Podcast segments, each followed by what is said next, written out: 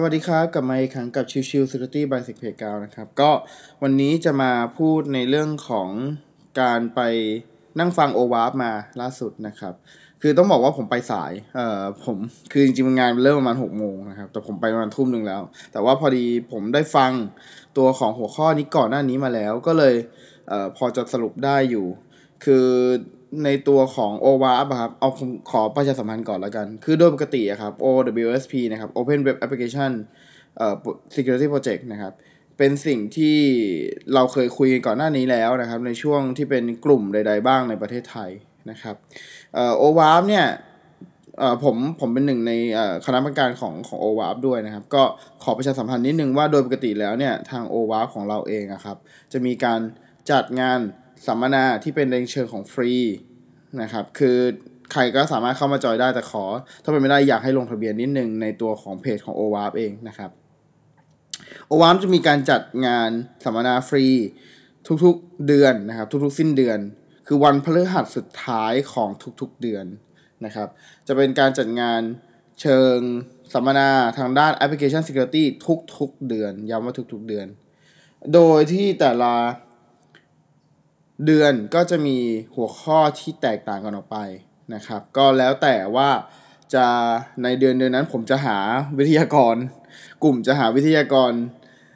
คนไหนมาได้นะครับ ถ้าใครสนใจที่จะพูดในเรื่องของ application security ติดต่อผมได้นะครับ ก็เออเรายินดีมากที่จะได้สปีกเกอร์จากที่อื่นบ้าง นอกเหนือจากสิ่งเอ่อคนที่เรารู้จักกันเองนะครับ อะ โอเคเออเล่าคร่าวๆไปแล้ว เอ่อเมื่อวานเป็นหัวข้อในเรื่องของ defensive strategy to avoid jeopardizing of vulnerability นะครับ คือพูดง่ายๆ คือเป็นลักษณะของที่ว่าตัวช่องโหว่ที่มันช่องโหว่เล็กๆหลายๆอันเนี่ย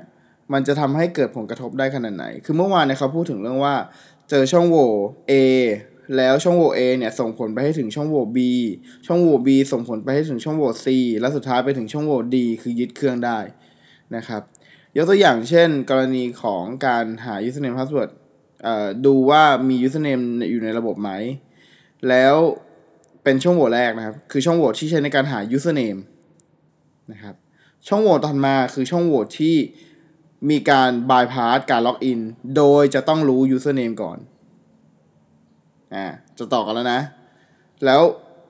ช่องโหว่ที่สองเนี่ย จะไปต่อช่องโหว่ที่สามคือ ช่องโหว่หลังจากที่ล็อกอินไปแล้ว ข้างในภายในมีช่องโหว่เพิ่มเติม ก็จะกลายเป็นสามารถยึดเครื่องได้ในที่สุดอะไรแบบนี้นะครับ อันนี้เป็นยกตัวอย่างเฉยๆซึ่งดังนั้นเนี่ยมันกลายเป็นว่าไอช่องโหว่เล็กๆที่จากตอนแรกที่เป็น username อย่างเดียวกับ bypass login ที่เป็นการล็อกอินอะไรเงี้ยครับ ถ้ามันตัดไฟตั้งแต่ต้นลม คือมีการจัดการตัดตัวของ username ทิ้งตั้งแต่แรกอ่าไม่ฟิกปิดตั้งแต่แรก ก็จะทำให้สามารถป้องกัน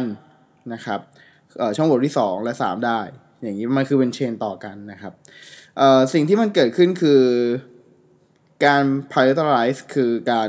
ลำดับเหตุการณ์ว่าเฮ้ยเราลำดับสิ่งที่สำคัญก่อนว่าเราต้องการจะแก้ไขอะไร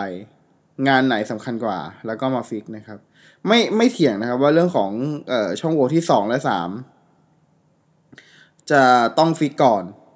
แต่ช่องโหว่แรกก็ปล่อยไปไม่ได้เช่นกัน เพราะว่ามันมีความเป็นไปได้ที่อาจจะมีช่องโหว่อื่น ๆ ที่จะใช้ประโยชน์จากช่องโหว่แรก คือช่องโหว่การหา username ได้เช่นกัน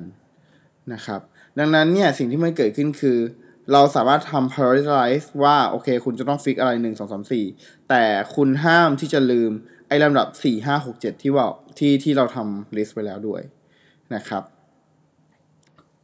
นะครับ ก็วันนี้ ฝากไว้เท่านี้ในเรื่องของ OWASP นะครับ แต่ว่าอย่างที่บอกนะครับ ทุกๆเดือนจะมีเรื่องของ application security ที่เราพูดคุยกันอยู่แล้ว ผมเข้าใจว่าเดือนธันวาไม่มีเพราะว่ามันใกล้สิ้นปี แต่ว่าอย่างเดือนตุลากับเดือนพฤศจิกาเรายังมีงานสัมมนาแบบนี้นะครับ ให้เอ่อทุกท่านสามารถเข้าไปรับฟังได้ฟรีนะครับ โดยปกติเราจะจัดที่กรตนะครับ แถวๆใกล้ห้าแยกลาดพร้าวนะครับ ถ้าใครสนใจสามารถเข้าไปได้เลยนะครับ ก็ แต่ยังไงถ้าเป็นไปได้อยากให้ช่วยลงทะเบียนกันนิดนึงนะครับสามารถติดตามข่าวในเรื่องของ o w a p Meeting นะครับ ได้ที่ตัวกลุ่มของ o w a p Thailand หรือเป็นเเพจของ o w a p Thailand ได้เช่นกันนะครับ โอเค วันนี้ขอบคุณทุกท่านที่เข้ามาติดตามรับฟังสำหรับวันนี้สวัสดีครับ